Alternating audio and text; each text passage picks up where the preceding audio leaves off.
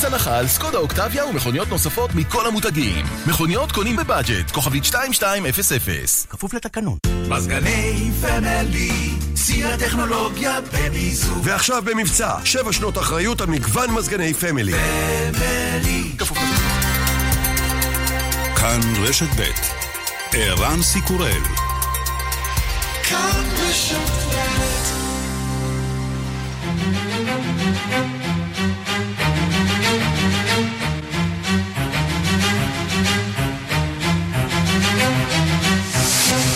השעה הבינלאומית 14 באוגוסט 2019 והיום בעולם.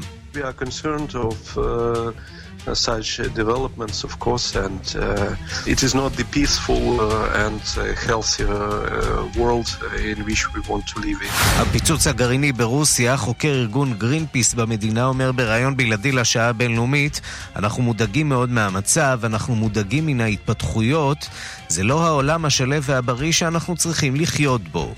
סין סירבה לבקשת הצי האמריקני לאפשר לשתי ספינות לעגון בנמל הונג קונג בשבועות הקרובים, החלטה שאולי מעידה על הצעד הבא שסין מתכוונת לנקוט.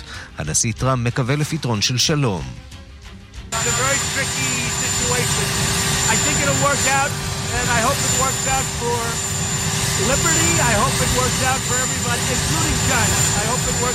המצב רגיש מאוד, אומר טראמפ, אני מקווה שהמצב ייפתר לטובת כולם, כולל סין, אני מקווה שאיש לא ייפגע. האם נמצא הפתרון שימנע את מחלת האבולה? בשטח מנסים בעיקר להתמודד עם החולים עצמם.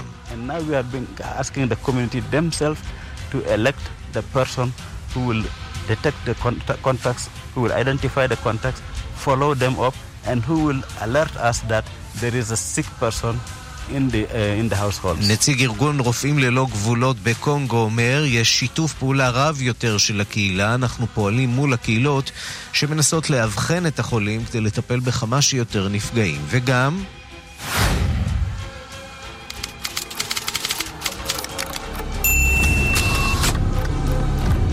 야 윗집 아줌마는 IP 타임 암호를 거셨다 드디어 와이파이도 다 끊기고 어 여기 있네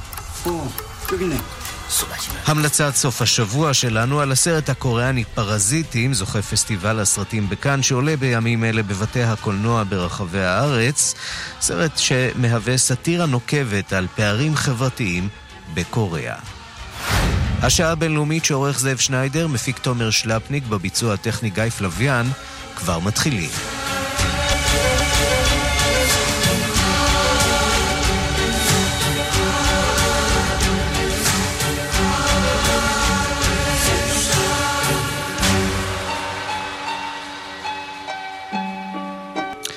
אנחנו להונג קונג, עובדי נמל התעופה הבינלאומי של הונג קונג והתיירים הרבים כבר התרגלו בימים האחרונים לנוכחותם בטרמינל של המפגינים בעד הדמוקרטיה.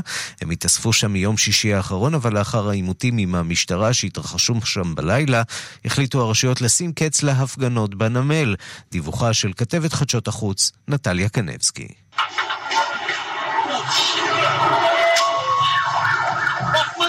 כך זה נשמע הלילה באחד משדות התעופה העמוסים בעולם, שדה התעופה הבינלאומי של הונג קונג.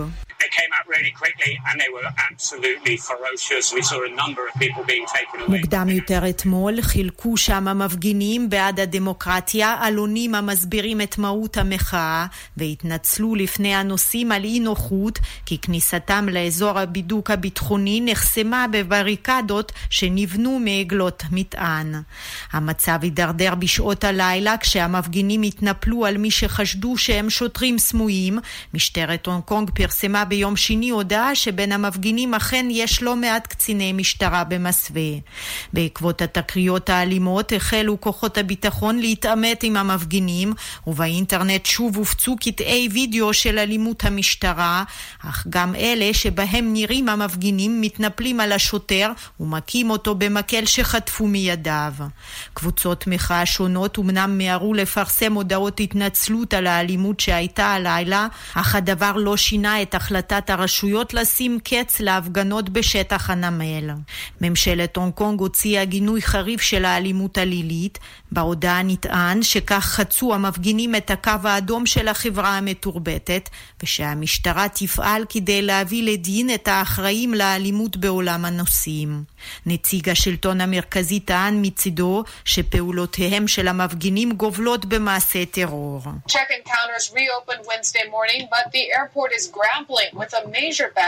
הבוקר, כמה שעות בלבד לאחר המראות האלימים ולאחר ביטולן של מאות טיסות, חידש נמל התעופה של הונג קונג את פעילותו הסדירה.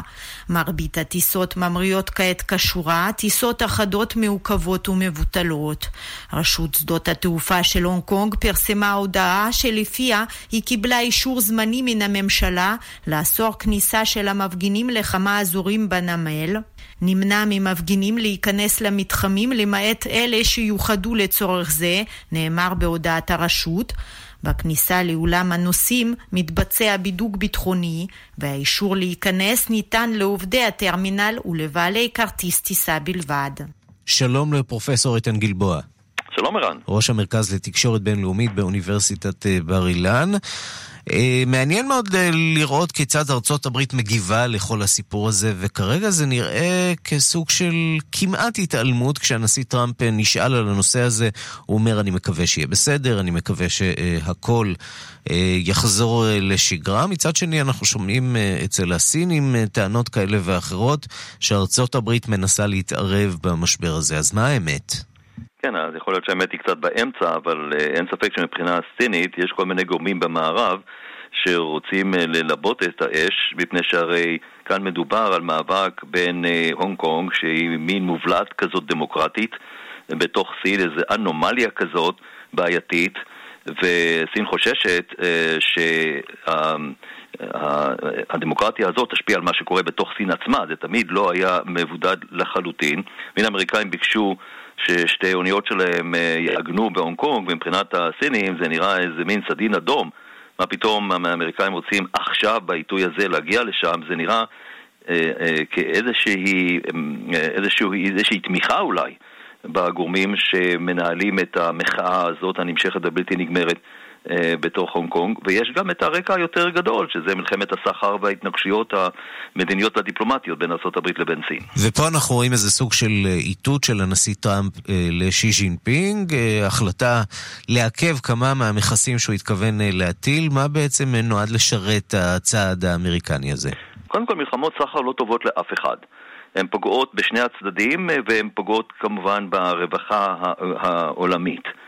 אה, מה שקורה בארצות הברית זה שתי תופעות שליליות של המכסים האלה. אחד, קודם כל המחירים אה, עולים של הרבה מאוד אה, מוצרים שבאים מסין, וסין, כמו שאתה יודע, מייצרת המון מוצרי חשמל זולים ובתחומים אחרים, אז זה פוגע בכיס של האמריקני. הדבר השני, זה פוגע גם בייצוא האמריקני, בעיקר בייצוא, של, בייצוא החקלאים, מפני שהחקלאות האמריקאית מייצאת לסין כל שנה כמויות אדירות של חיטה, וזה נפגע כי הסינים יודעים על זה והם פגעו בנקודה החלשה הזאת. אז אה, הנזקים האלה והלחץ אה, שמפעילים הגורמים שקשורים לעניין על טראמפ, וגם אנחנו לקראת מערכת בחירות לקונגרס ולנשיאות ב-2020. תהליכים כלכליים הם לא, הם לוקחים זמן עד שהם מתיישרים. הקלף הכי חזק של טראמפ בבחירות האלה זה הכלכלה האמריקנית. ראינו שהיו נפילות גדולות בבורסה כתוצאה, בבורסות של המערב כתוצאה ממלחמת הסחר הזאת. אז מה שטראמפ אומר, בוא נעשה פסק זמן, נעצור קצת ונראה אם אפשר להגיע לאיזשהו הסכם. צריך להגיד שיש בעיות אובייקטיביות בסחר שבין ארה"ב לבין סין. זה לא רק איזו המצאה של טראמפ, הוא מנסה להתמודד עם, עם uh, קשיים ובעיות שכבר נמשכים הרבה מאוד זמן. למשל, אני אתן לך דוגמה, רק העניין של הפיחות המטבע. הלוא סין הגיבה אה, למכסים האחרונים על ידי פיחות המטבע שלה, היא גונבת אה, קניין, קניינים רוחניים. יש בה כל מיני מניפולציות שסין עושה, באמת צריך לטפל בזה, אבל אה, מלחמת הסחר מהסוג שטראמפ נקט עד עכשיו, והיא לא הניבה את התוצאות וגרמה לנזקים. אתה יודע, לפני חודשים אחדים היינו בתחושה שאולי יש כאן איזה פתרון בקנה, ושזה הולך ומתקרב לקראת הפתרון הזה. מה קרה שם באמצע שבעצם שבר את המשא ומתן בין ארצות הברית לסין? הם לא הצליחו להגיע... להסכמות, מפני שהיו דרישות אמריקניות ויש דרישות סיניות, ונכון, היה תחושה שבאמת אה, מתקדמים היטב, זה לא כל כך הצליח, בגלל עמדות של שני הצדדים. בשביל להגיע להסכם צריך לעשות פשרות. שני הצדדים לא רצו לעשות את הפשרה האחרונה, ממש את הצעדים האחרונים שצריך לעשות, אבל אני חושב שאחרי ההחלטה הזאת של טראמפ, לעצור קמעה מנסות לחשב מסלול מחדש, יש סיכוי טוב שהם יחזרו למשא ומתן, אני חושב שיהיה גם סיכוי טוב שיגיעו בסופו של דבר איזשהו הסדר מתקבל על הדעת. אז טראמפ הולך למערכת בחירות, אה, לא אה, עם צעד אה, מלא לפחות, לא, לא נקט מהלך מלא נגד סין, ואתה אומר, זה מחושב, המטרה היא בעצם לייצר כאן איזה סוג של חשיבה מחדש כדי לא להגיע לסחרור. ערן, לא כדאי להגזים, אצל טראמפ קשה מאוד לדבר על חשיבה אסטרטגית מסודרת. אני, אני חושב שאצלו יש הרבה מאוד צעדים שהוא נוקט אותם בצורה די אימפולסיבית וספונטנית, אלא שלמרבה ההפתעה, לפעמים הצעדים האלה מתגבשים לידי איזושהי אסטרטגיה, ואני חושב שהוא מבין אה, שהדבר הזה עם סין לא הולך. תראה, הוא עשה כל מיני מהלכים אה, די נוקשים מבחינה כלכלית ומסחרית, למשל עם נפטה. שזפטה זה הסכם אה, אה, אזורי עם קנדה ועם מקסיקו, ושם הוא דווקא הצליח, הוא תמיד עולה לרף מאוד גבוה, מציג איומים ו- ועמדות מאוד נוקשות, ואחר כך הוא יורד. איכשהו עם סין זה לא עבד עכשיו, ואני חושב שזה קשור גם לעניין תרבותי, כי סין היא כזאת מעצמה עולמית רגישה כזאת שמחפשת את המקום שלה בעולם, ומהלכים כמו שהלכו טוב עם קנדה ומקסיקו לא הולכים עם סין. טוב, ואולי גם יש הבנה שסין, שנמצאת עכשיו בעיצומו של אה, משבר הונג קונג, ורגישה גם ככה, אה, אולי לא רוצים לזעזע את הסירה הזאת עוד יותר דווקא בתזמון הספציפי הזה. פרופסור איתן גלבוע, ראש המרכז לתקשורת בינלאומית באוניברסיטת בר אילן, תודה רבה על הדברים. תודה, שלום ערן. ומיד נלך למשבר הגרעין הרוסי.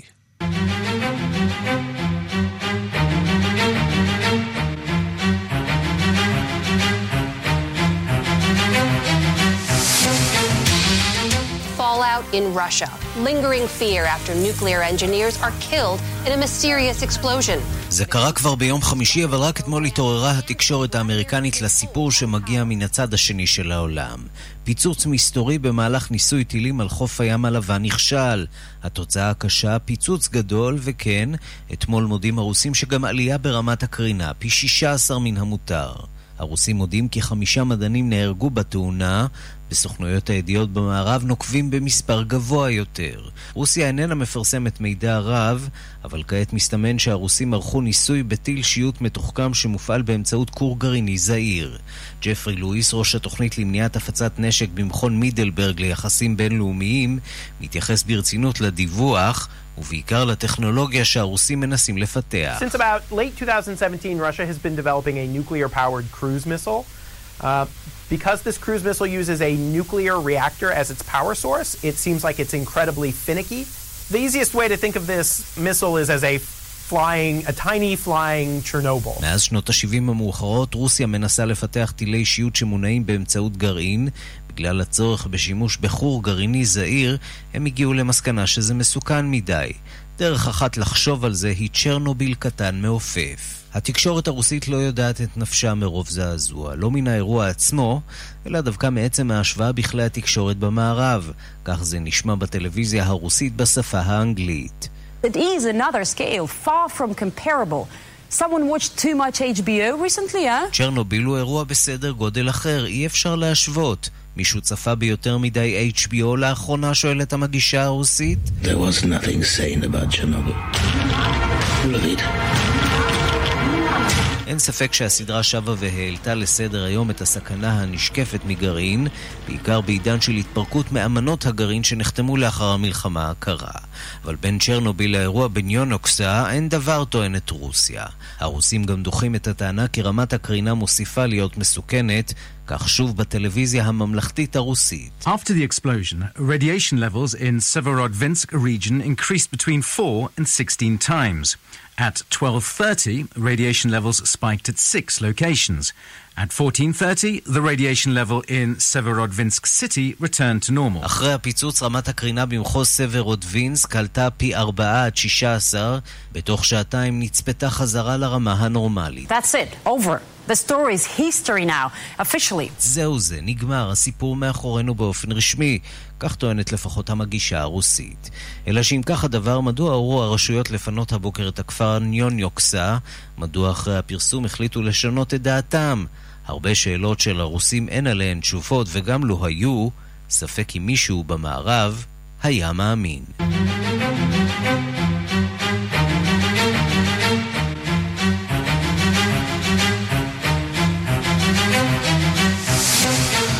לפני שעה קלה קיימנו ראיון בלעדי עם רשיד אלימוב, חוקר ארגון הסביבה גרינפיס ברוסיה, מומחה לענייני אנרגיה, הוא נמצא בסנט פטרבורג ועוקב משם אחר הדיווחים שמגיעים מזירת הפיצוץ.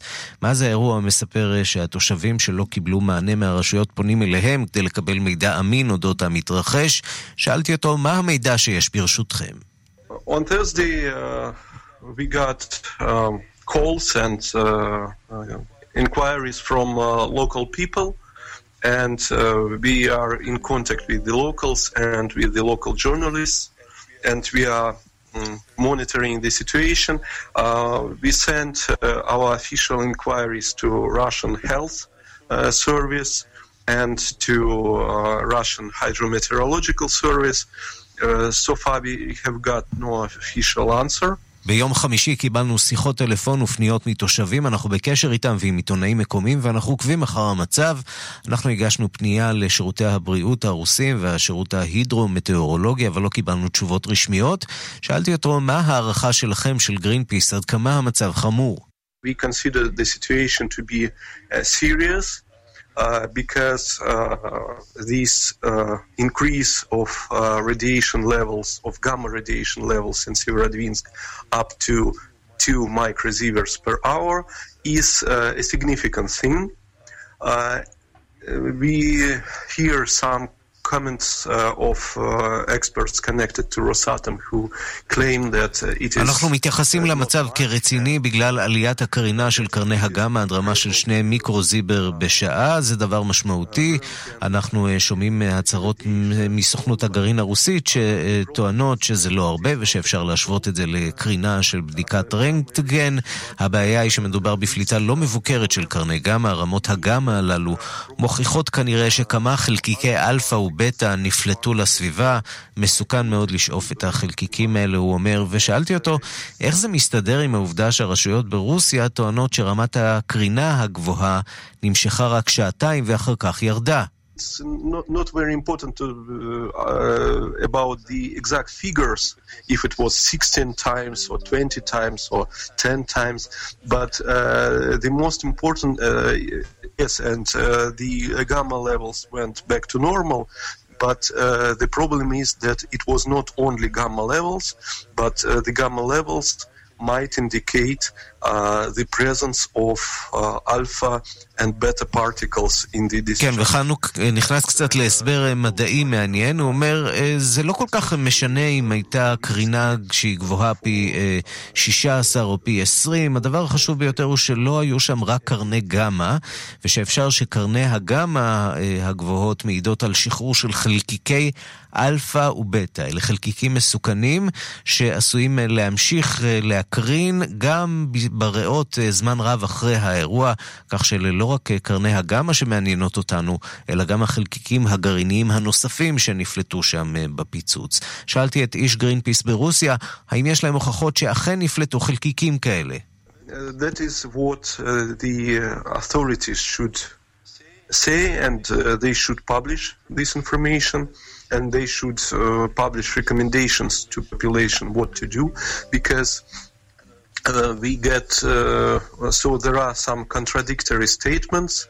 Uh, there is inform- information that people in the settlements near the test site הרשויות הן אלה שצריכות לספק תשובות, הן צריכות לפרסם את המידע וגם את ההנחיות. עד כה שמענו הנחיות סותרות, שמענו מהתושבים שהם התבקשו לקנות יוד, אחר כך ראינו שיישוב בסביבה יפונה, ואחר כך בוטל הפינוי. הרבה מאוד הוראות סותרות, הוא אומר לנו, ושאלתי אותו, מה אתם שומעים מהתושבים שאתם מדברים איתם באזור הפיצוץ? People are concerned. Uh, and uh, the problem is uh, uh that uh, the statements which are made uh, are n- either not official enough or are contradicting. and no detailed information is published. what what we see so far is only information that everything is okay, and on, like only short-lived isotopes were released. Uh, and uh, they soon have uh, disintegrated. but so this picture is a little bit improbable. אנחנו מוטרדים מאוד, והבעיה היא שההצהרות הללו שאנחנו שומעים הן אה, או לא רשמיות או סותרות ואין מידע מפורט. מה שאנחנו רואים בינתיים אה, זה שהרשויות אומרות שהכל בסדר ושרק איזוטופים לטווח קצר התפזרו. התמונה הזאת, אה, אומר נציג ארגון גרין פיס ברוסיה, רשיד אלימוב, נראית לנו בלתי סבירה, אז אין אמון לפחות לא בארגון גרינפיס ברוסיה. אנחנו אומרים שלום לצבי מגן. שלום וברכה. בכיר במכון למחקרי ביטחון לאומי, בעבר שגריר ישראל ברוסיה ובאוקראינה. אז אה, טוב, ארגון גרינפיס הוא ארגון אה, סביבתי שברור שיצא נגד אה, פליטת כל חומר שהוא, אבל פה נשמע שיש דאגה אמיתית למה שקורה שם בשטח. אנחנו בענייני טילים עדיין, כן? לגמרי. אז פה מדובר בניסוי מעניין מאוד של טיל המכונה SSC-X-9, באנגלית זה Skyfall, יש להם שם רוסי יפה לזה, שבתרגום לעברית זה יסעור, סוג של ציפור. זה טיל אה, פרובלמטי משום שזה טיל מונע ב... מונע. כשייבנה אז הוא יונע באנרגיה גרעינית. אה, אין היום כאלה. רוסים בזמנו אה, בנו מספר כלים מהסוג הרלוונטי. פוטין לפני שנה ומשהו הודיע שיש לו פתרונות חדשנים לגמרי בתחום הנשק, זה היה במרץ 18, ואז הוא מנה שני כלים, אחד אה, טורפדו לטווחים גדולים מאוד, טורפדו ימי מונה גרעינית, ושני זה היה טיל שיוט, זה היה זה. זה הטיל שהוא אה, נוסע. כמה שאנחנו יודעים להגיד, זה, זה לא דבר שעובד אה, בהצלחה רבה, משום שהיו כבר 13 ניסויים, שניים רק הצליחו בכלל להעיף את הטיל הזה, שלא לדבר על המנוע שמתפוצץ, וכל היתר כישלון. הרעיון הוא לא חדש, כי האמריקנים ניסו כזה רעיון בשנות ה-60, תוכנית פלוטו מפורסמת, והם ירדו מהנושא, מכל מיני סיבות לא ברורות, טכנולוגיות או אסטרטגיות. איך שלא יהיה, דבר כזה היה וייכנס לארסנל הרוסי, פירושו של דבר שיש להם יכולת לעקוף את כל מערך ההגנה האווירית או האנטי-טילית שקיימת בארצות הברית, שמקיפה היום את רוסיה בכמה טבעות. וזה אומר שבעצם ארצות הברית ורוסיה, בעיקר עכשיו אחרי ביטול אה, הסכם הגרעין בין שתיהן, אה, ההסכם לבקרת אה, נשק גרעיני, נכנסות פה לאיזה מין שלב של מלחמת... מלחמה... מרוץ החימוש. כן, מרוץ חימוש מחודש. השאלה אם לרוסיה יש כסף אה, להתמודד עם מרוץ החימוש הזה, כי ראינו איך זה נגמר בפעם שעברה, שהגיעו לשיא מרוץ חימוש, התמוטטותה של ברית המועצות. נכון. אז הצד האמריקני שיוצא מההסכמים האלה, אגב, ביוזמתו, אז הוא בונה כנראה על, בדיוק על השיקול הזה, שרוסיה בסופו של דבר תקרוס בהתמודדות טכנולוגית, מה גם שפתחה פער טכנולוגי אה, גדול מדי שהיא לא תצליח לסגור את הדגם של מלחמה קרה. הרוסים כנראה בונים בדיוק על הפתרונות מהסוג שעכשיו התפוצצו להם בידיים, קרי פתרונות חדשניים שמבטלים את כל ההישגים הקודמים של הצד האמריקני. כך שזו תחרות מאוד מעניינת, לא ברורה עדיין. מה שהם אה, ביטלו בסופו של דבר, האמריקנים, זה תוכנית למה שנקרא לטווח קצר או בינוני, תוכנית טילים, מהסיבה גם בגלל הרוסים שהם לא סומכים עליהם, שפיתחו מעקפים, אבל גם בגלל הסינים שנכנסו עכשיו למרוץ גם כן, זה סיפור יותר מורכב. הרוסים מבחינתם אה, מעוניינים להרחיב את ההתמודדות הזאת כדי בסופו של דבר להגיע להסדר חדש, אולי יותר טוב מבחינתם, הכל פתוח. אה, אבל אני רוצה להזכיר שבמקביל לתחרות, נאמר, במרוץ החימוש, יש גם תהליכי הידברות. זה לא לגמרי שלילי שם. כי אני מזכיר שהיו פגישות גם בירושלים, גם באוסקה, נפגשו הנשיאים, מדברים על איזה שהם פשרות, מדברים על השתתפות רוסית במשבר במפרץ, לאו דווקא לצד האיראנים, אלא כגורם מתווך לטובת האמריקנים ועוד כאלה פתרונות, כך שיש מספר תהליכים. בוא נדבר רגע על החברה אה, הרוסית ומה שקורה בתוכה בעקבות הסיפור הזה של אה, הפיצוץ אה, בים הלבן, ואנחנו רואים באמת, זה חודש מאוד קשה לרוסיה, עם שורה של תאונות מוזרות, פיצוצים במחסני נשק, תאונה בצוללת גרעינית. יכול להיות שרוסיה מותחת את היכולות שלה קצת מעבר למה שהיא באמת מסוגלת, ואיך זה מתקבל בציבור הרוסי? אה, מתקבל אה, לא, לא מי יודע מה טוב, אבל אה, בדרך כלל רוסים יודעים, הכוונה לממשל, יודעים לצאת מזה איכשהו בשלום. למדו לשדר כלפי הציבור שזה טעויות טכניות ומתנצלים ועוד כאלה מהלכים שבסופו של דבר אמורים להבטיח להם את האגפים הציבוריים אבל הציבור לא מאושר מהמצב הכלכלי הכללי. הבעיה ברוסיה העיקרית היא בסופו של דבר תוצאת הסנקציות. מזה חמש שנים הרוסים נמצאים תחת סנקציות כלכליות קשות מאוד, שזה הורס להם את הכלכלה. וזה מלווה גם בסנקציות מדיניות, כלומר רוסיה מבודדת בזירה הבינלאומית, והציבור מגיב, הנה ההפגנות האחרונות שראינו, בחלקן נובעות מזה. זה לא רק אה, בעיה פוליטית שהציבור הצעיר איננו מורשה להשתתף בחיים פוליטיים כי הכל שם מכור, אלא זה גם מצב הכללי, הביטחוני והכלכלי אה, הלא מספקים. מה הנקודה? הנקודה היא שבתוך המכלול הזה יש תחרות פנימית קשה מאוד בין פלגים שונים של נקרא לאליטות הרוסיות, וזה בא לידי ביטוי בכל מה שדיברנו.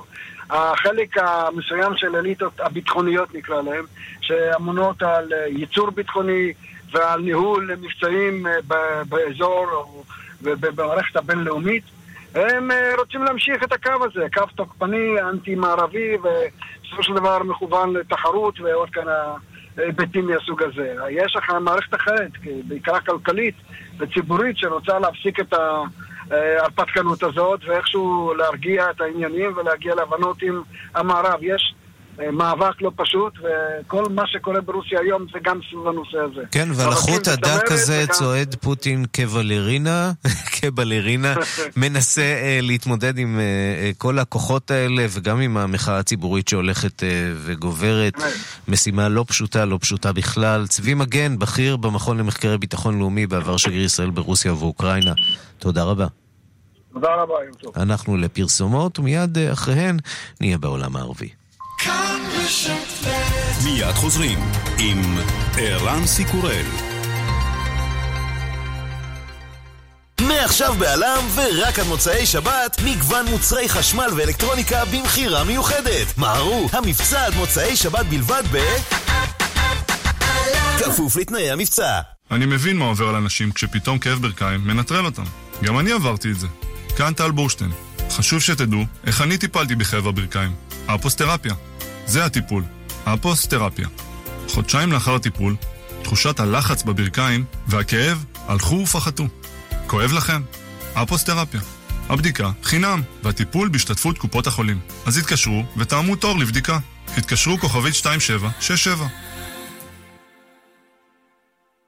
שלום, כאן שרגא ברוש, נשיא התאחדות התעשיינים. הגיע הזמן שמדינת ישראל תלמד מהחזקות שבמדינות העולם, תחזור להעדיף ייצור מקומי ישראלי ותעודד הקמת מפעלים חדשים. כי בלי תעשייה חזקה, אין כלכלה בריאה. עוברים דירה? מחסני תאורה. קנו נברשת אחת מהקולקציה החדשה וקבלו את השנייה מתנה. השנייה מתנה. בואו להתרשם ממגוון הדגמים המיוחדים והסגנונות המעוצבים. עכשיו בסניפי מחסני תאורה. הזו שבהם כפוף לתקנון. הקיץ כבר כאן והילדים לא שותים מספיק מים. מה עושים? מתקדמים עכשיו. מתקדמים עכשיו? לאן? לאחד מברי המים תמי 4.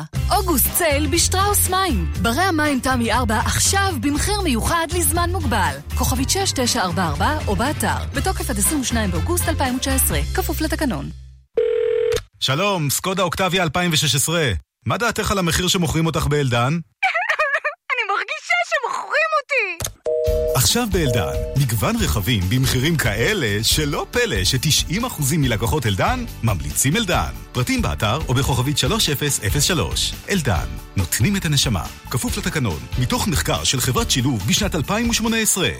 מעכשיו בעלם ורק עד מוצאי שבת, מגוון מוצרי חשמל ואלקטרוניקה במכירה מיוחדת. מהרו, המבצע עד מוצאי שבת בלבד ב...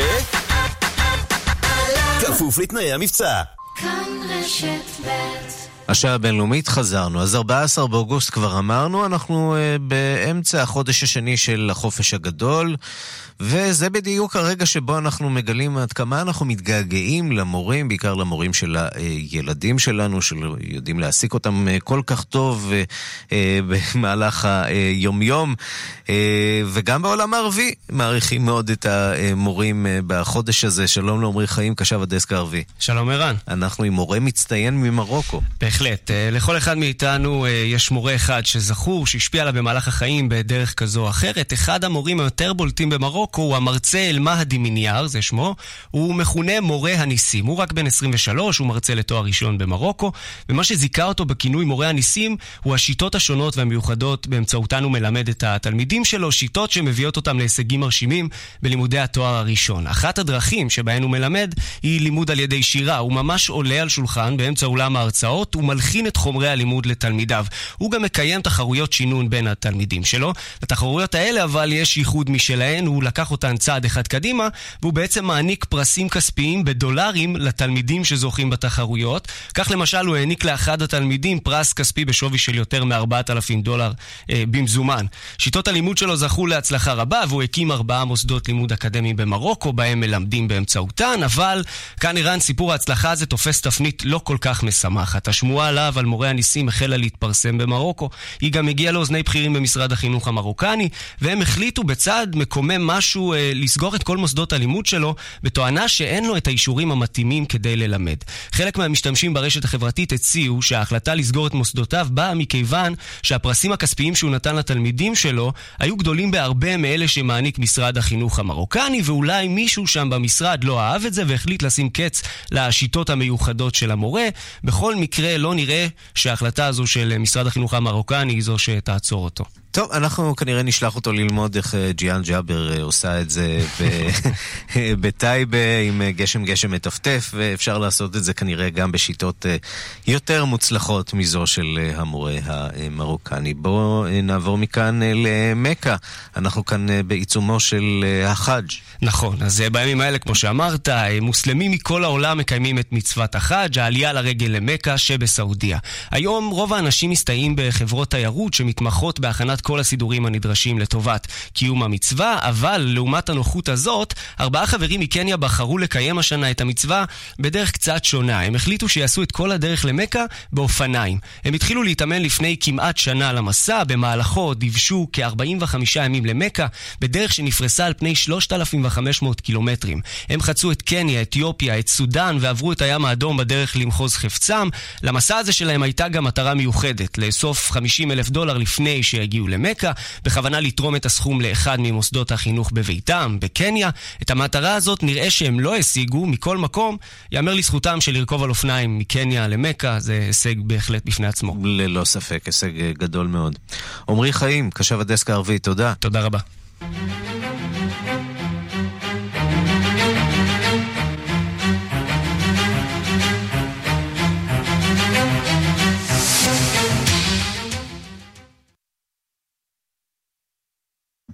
מכאן אה, לאיטליה, המשברים בממשלה האיטלקית לא מסתיימים, וכעת מתקשים האיטלקים להבין מדוע שר הפנים מתאו סלוויני יצר אה, משבר ממשלתי דווקא בימי חופשת הקיץ. הם חוששים שהמשחקים הפוליטיים יפגעו במצבם הכלכלי.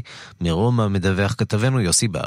כששאלתי אתמול אישיות בכירה בממשלת איטליה כיצד אפשר להסביר למאזינים בישראל את המשבר הממשלתי באיטליה, הוא חייך ואמר לי, אם תצליח, אשמח לשמוע, גם אני מתקשה להבין.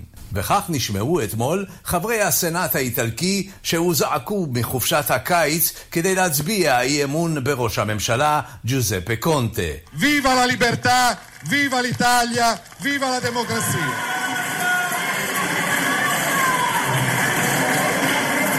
הצבעת אי האמון של מתאו סלוויני בראש הממשלה נדחתה. עמיתיו לממשלה, חמשת הכוכבים, הצביעו עם מפלגת השמאל, הדמוקרטית, והוכיחו שקיימת אפשרות לממשלה אחרת. סלוויני, שפירק את הממשלה, התקפל והשאיר בידי נשיא המדינה סרג'ו מטרלה את המשימה הכמעט בלתי אפשרית, להקים ממשלה יציבה באיטליה. איטליה נראית כיום כאונייה בלי רב חובל. סלוויני המכונה הקפטן איבד את הצפון, והציבור האיטלקי מבולבל.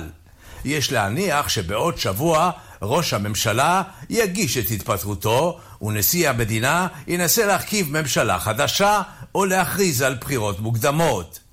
אזרחי איטליה מביטים במנהיגיהם בשאט נפש. הם אינם יודעים אם לצחוק או לבכות. כלי התקשורת מנסים לנתח את המצב הפוליטי שנראה כמו חידה בלי פתרון. כאן יוסי בר, רומא. אנחנו עכשיו לאפריקה. מדענים טוענים כי שני טיפולים שנוסו לאחרונה ברפובליקה הדמוקרטית של קונגו על אנשים שנדבקו בנגיף האבולה השיגו תוצאות טובות. חברת התרופות הודיעה שהיא תציע את הטיפולים נגד האבולה חינם לאזרחי המדינה בניסיון לעצור את התפשטות המגפה שם. דיווחה של עורכת אפריקה רינה בסיסט. בשנים האחרונות, ובעיקר בחודשים האחרונים, עוסקות כמה חברות של תרופות בניסיונות להילחם בנגיף האבולה, אשר מאיים שוב על הרפובליקה הדמוקרטית של קונגו. כמה מהחברות מנסות לפתח חיסון נגד הנגיף, אחרות מתרכזות בפיתוח טיפולים למי שכבר נדבקו בו. חיסון ראשוני כבר פותח, וייכנס בקרוב לשימוש שם, אבל עדיין קשה לומר עד כמה יהיה יעיל באוכלוסיות גדולות. נרשמה גם התקדמות בתחום הטיפול לחולים. המרכז לטיפול במחלות מדבקות ברפובליקה הדמוקרטית של קונגו הודיע על חדשות טובות מאוד. מנהל המרכז הכריז כי שתי תרופות חדשות, מתוך ארבע שנוסו על חולים, השיגו תוצאות מצוינות. הוא מקווה ש-90% מאלה שחלו במחלה יוכלו להחלים באמצעות שני הטיפולים החדשים הללו. המלחמה באבולה מתנהלת בכמה מישורים. מעבר למישור הרפואי עצמו, מתנהלת גם מלחמה על תודעת החולים ובני משפחותיהם. בכפרים רבים בקונגו לא מאמינים כי נגיף האבולה באמת קיים. הם חושבים שזוהי מזימה של הרופאים או של מדינות המערב. הם חוששים לבוא למרכזי הטיפול, וחוששים להפקיד בידי הרופאים את החולים שאותם יש לבודד. לפעמים זה מגיע לאלימות. כמה מרכזי טיפול כבר הותקפו ואף נשרפו. נציג של רופאים ללא גבולות מסביר כי אנשיו נוקטים כעת גישה חדשה.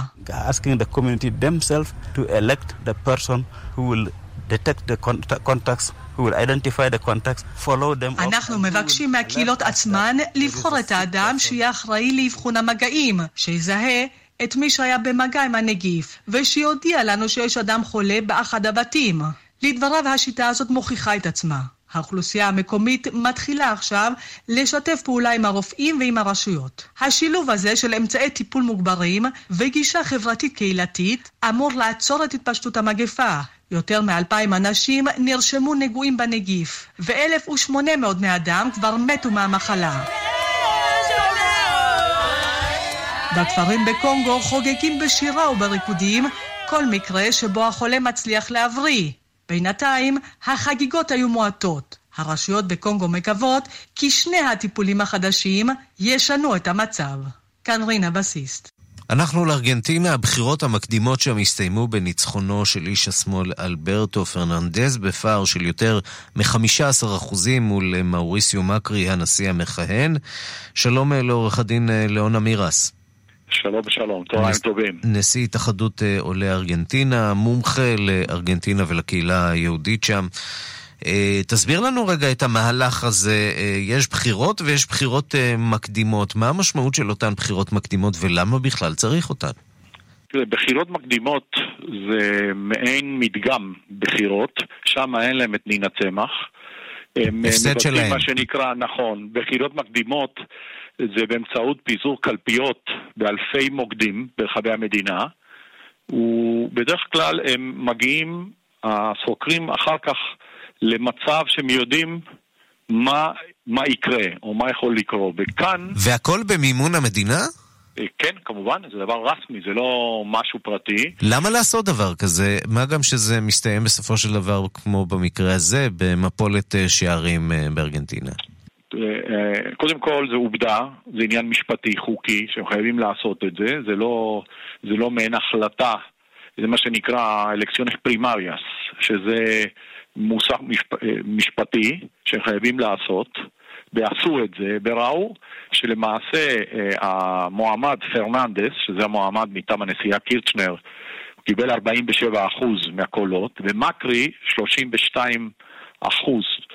ואז אנשים נכנסו להלם, אמרו כלכלה חופשית כנגד כלכלה סוציאליסטית פופוליסטית, ואז הכל, כל היתר ידוע מראש, חברות שהחליטו להפסיק לפעול בארגנטינה, בבלאגנים, בסופ... אנשים שיוצאים לסופרים לקנות דברים כי לא יודעים אם...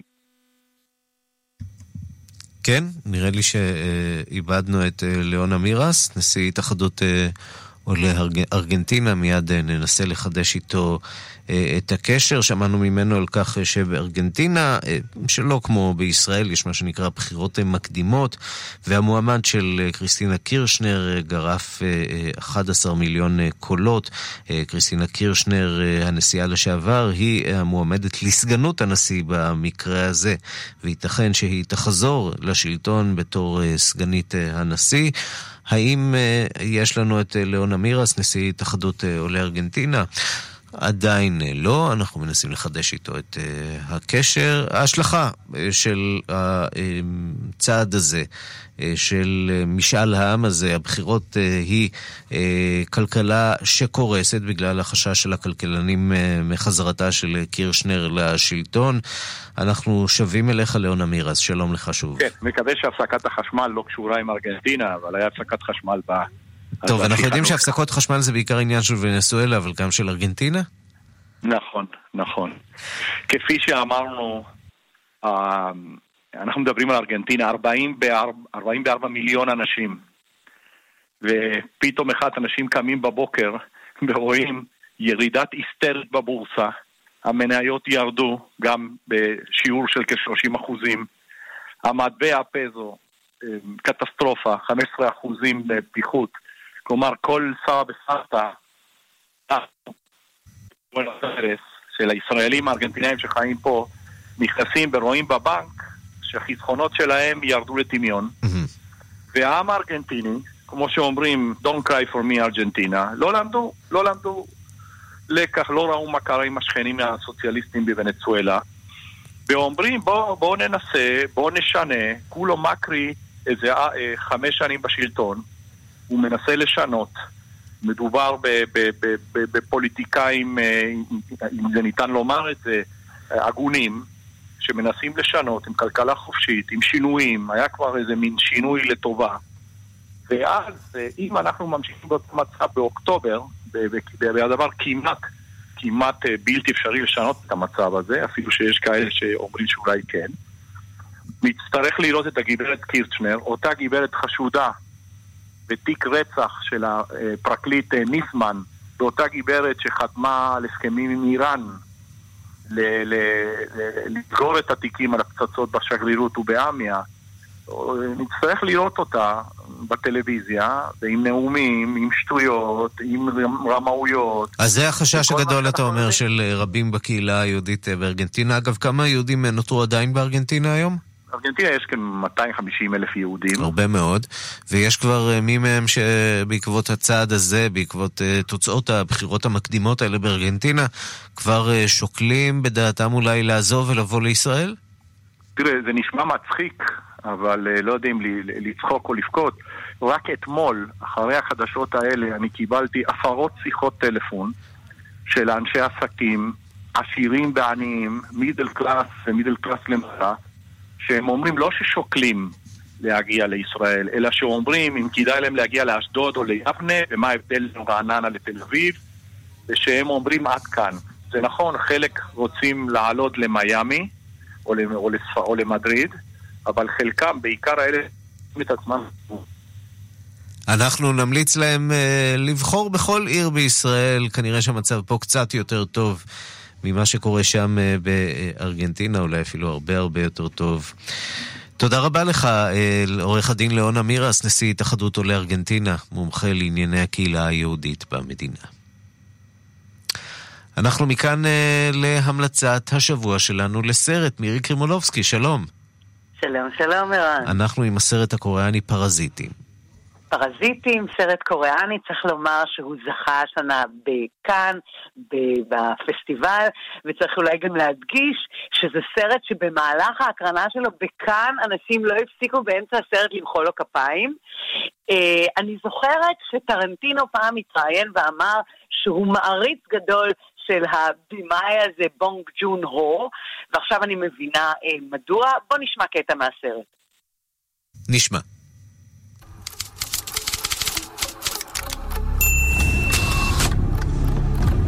야 윗집 아줌마랑 IP 타임 암호를 거셨다 드디어. 와이파이도 다 끊기고. 어 여기 있네. 쏟아지는 와이파이를 줄까?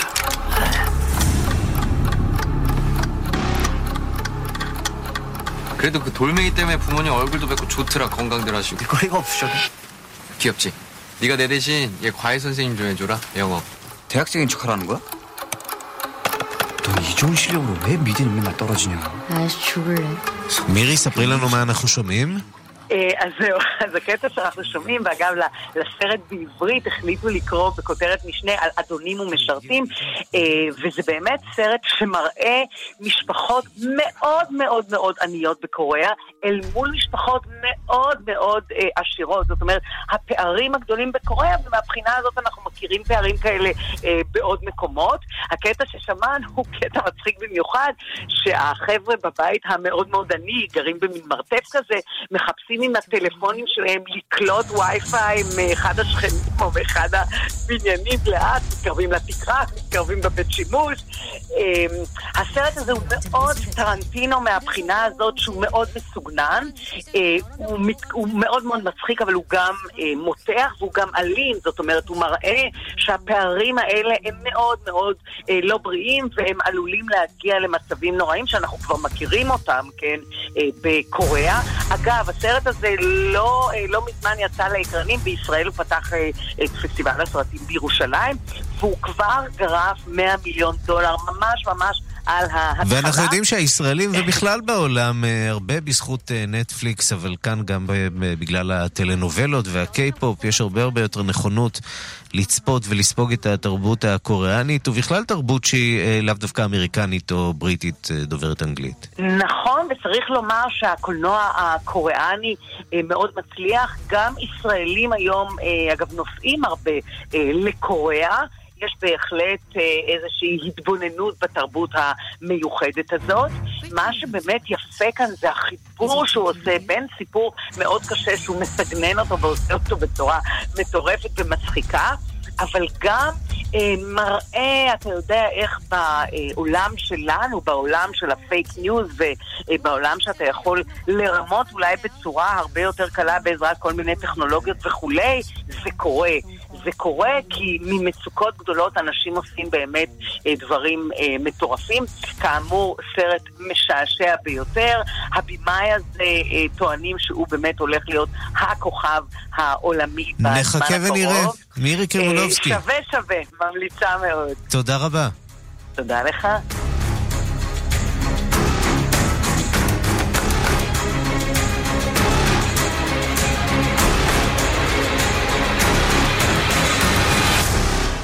אז היינו בקוריאה ועכשיו אנחנו רוצים אה, לחזור לקונגו שבה עסקנו אה, מעט קודם לכן אה, בהקשר לאבולה והמצב הקשה שם. שלום למשה מורד, איש המוסיקה העולמית שלנו. שלום, שלום. מיד גם יפתחו לך את המיקרופון ועכשיו ישמעו אותך. שלום ערן, שלום לכולם. אה, בקונגו תמיד קשה, תמיד יש משהו, אבל המוזיקה שלהם אה, נפלאה. אם ככה אנחנו מדברים על ספיגת אה, תרבות שהיא לא אנגלו-אמריקאי, כמו שאמרת, המוזיקה האפריקאית תופסת תאוצה הרבה בזמן האחרון בעולם, וגם בארץ, אני חייב להגיד, בשנים האחרונות. והמוזיקה, לקונגו יש אה, תפקיד מאוד מאוד מיוחד, שם התפתחה הרומבה הקונגולזית, שהיא עם המון השפעות לטיניות, מוזיקה שהגיעה בעצם מקובה, יחד עם תעשיית המוזיקה והתקליטים אל אפריקה. ונגני גיטרה, הסגנון נקרא רומבה קונגולזית או סוקוס ב- בשם המקומי, והנה האבא של הרומבה, כל אחד, יש כל כך הרבה אבות, כן. לה, כמו באפריקה, אתה יודע, זה, גם- זה הרבה נכון. אבות וגם לא מעט אימהות. זה מתאים למשפחות האלטרנטיביות של אפריקה, לצורת המשפחה שם. אז יש uh, האבא של המוזיקה הקונגולזית, אחד התארים שלו ושל הסוקוס, פאפה ונדו. בואו נשמע את המוזיקה, מאוד מושפעת ממוזיקה לטינית, אפילו מטנגו וצ'ה צ'ה צ'ה, וכיף של מוזיקה. פיושן. משה מורד, איש המוזיקה העולמית שלנו, תודה. תודה, יאן. ועוד הרבה הרבה מוזיקה עולמית, הערב ברדיו מונדו, בשבע בערב, בכאן תרבות.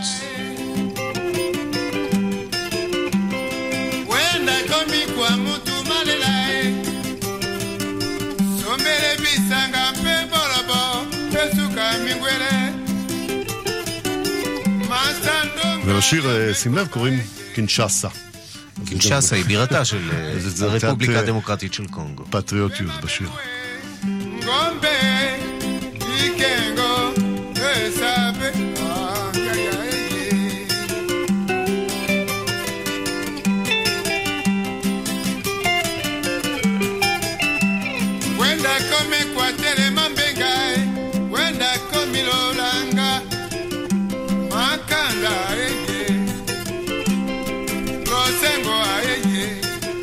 ועם הפיוז'ן האפרו-דרום אמריקני הזה אנחנו נחתום עוד מהדורה של השעה הבינלאומית, אה, אחרונה לשבוע בצוות עורך זאב שניידר, המפיקים אה, תומר שלפניק ואורית שולץ, בביצוע הטכני גיא פלוויאן ושמעון דוקרקר, אני ערן סיקורל, אחרינו רגעי קסם עם גדי לבנה, עוד חדשות, תוכניות ועדכונים ישירות לטלפון שלכם ביישומון של כאן, אתם מוזמנים להוריד אותו, מחר בשתיים בצהריים מרחבת, אנחנו נפגשים שוב בשתיים בלילה בשידור החוזר ויום ראשון עם מהדורה חדשה חדשה של הבינלאומית, ועד אז תוכלו לשמוע את כל תוכניות השבוע שחלף בדף ההסכתים של כאן.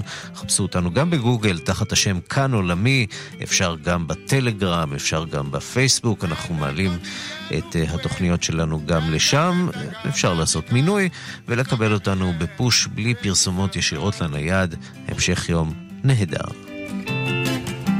Wenda komi Kisangani, wenda komi Mayakasai, wenda komi Makanda e, Loliba e, Mosi e, Bokara e, Ibambili, Bebani Gifiri wenda keye, Omonike, Oyoki yango, Ekomi Alima, Obundi na Bulondo, Nyeke Mabe.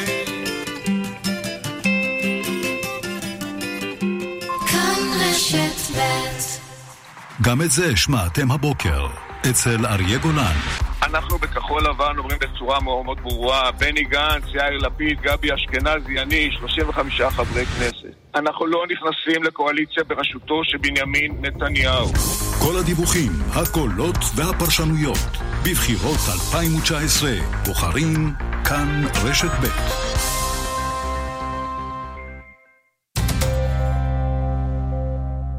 לא קונים רכב לפני שבודקים במימון ישיר. אנחנו נעזור לכם למצוא ולקנות רכב בהלוואה עד 200 אלף שקלים. התקשרו כוכבית ארבע פעמים חמש. מימון ישיר. כפוף לתנאי החברה, אי עמידה בפירעון ההלוואה או בהחזר האשראי עלולה לגרום חיוב בריבית פיגורים והליכי הוצאה לפועל.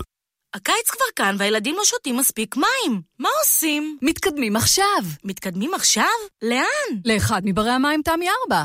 אוגוסט צייל בשטראוס מים. ברי המים תמי 4 עכשיו במחיר מיוחד לזמן מוגבל. כוכבית 6944 או באתר. בתוקף עד 22 באוגוסט 2019. כפוף לתקנון. שלום, כאן דוקטור אלון ראובני, מנהל מכון הכאב בבית החולים השיקומי רעות תל אביב, מומחה בשיכוך כאב. אנחנו, במכון הכאב ברעות, יכולים לאבחן סיבות לכאב ולסייע לטפל בו בשיטות חדשניות המותאמות באופן אישי. אל תחכו למחר. התקשרו עוד היום, כוכבית 3836. המומחים שלנו מחכים לכם, כוכבית 3836. יגאל. כן, מני. בדקתי בעניין כלי רכב לעובדים, צריך להגדיל תקציב. מחירים וידאת? כן. תנאים, השווית? בוודאי. וב אופרייט בדקת? אה, זאת אומרת, דודה שלי, כאילו, האקווריום ב... לא בטוח? תהיה בטוח! לא סוגרים לפני שבודקים באופרייט. ליסינג תפעולי אמין ומשתלם ביותר. חייגו לאופרייט, הילדים הטובים של עולם הרכב. כוכבית 5880 חגיגת חזיות מטורפת בדונה ויקטוריה. חזייה ראשונה ב-40% הנחה, חזייה שנייה ב-50% הנחה, והשלישית ב-60% הנחה. מהפריטים שבמבצע, ברשתות דונה ויקטוריה, פיתויים ואקספוז. דונה ויקטוריה כפוף לתקנון. סוויס סיסטם עכשיו במבצע. ארבע מערכות מתכווננות לבחירה מבית רוף גרמניה רק ב-14,400 שקלים. עכשיו נראה אותך יוצא מהמיטה. כפוף לתקנון. סוויס סיסטם נראה סוויס סיסטם, מערכות שינה. איפה הארנק שלי? בשביל מה יש לי נייד? הארנק שלכם כבר בנייד. הגיע הזמן שגם התו שלכם יהיה בנייד. תו הזהב נאו, התו הנמכר ביותר בישראל, גם בנייד. מתקדם יותר, פשוט יותר, מהיר יותר, בטוח יותר. להזמנות 1-800-692-692 שלום, אנחנו כאן עם טויוטה אורי סטיישן 2016. מה את אומרת על המחיר שמוכרים אותך באלדן? זאת שערורייה! פשוט שערורייה! עכשיו באלדן, מגוון רכבים במחירים כאלה שלא פלא ש-90% מלקוחות אלדן ממליצים אלדן. פרטים באתר או בכוכבית 3003. אלדן, נותנים את הנשמה. כפוף לתקנון, מתוך מחקר של חברת שילוב בשנת 2018. יבוא. בעלי עסקים, רוצים שבנקאי יגיע אליכם לפגישה? הבנקאים העסקיים של לאומי מגיעים עד אליכם לבית העסק, עם כל המידע, האפשרויות והפתרונות לעסק שלכם. לפרטים, היכנסו לאתר לאומי. לאומי עסקים, זמינים בשבילכם בכל הערוצים. לאומי איתך. רגעי קסם עם קדי לבנה. כאן, אחרי החדשות. כאן רשת ב'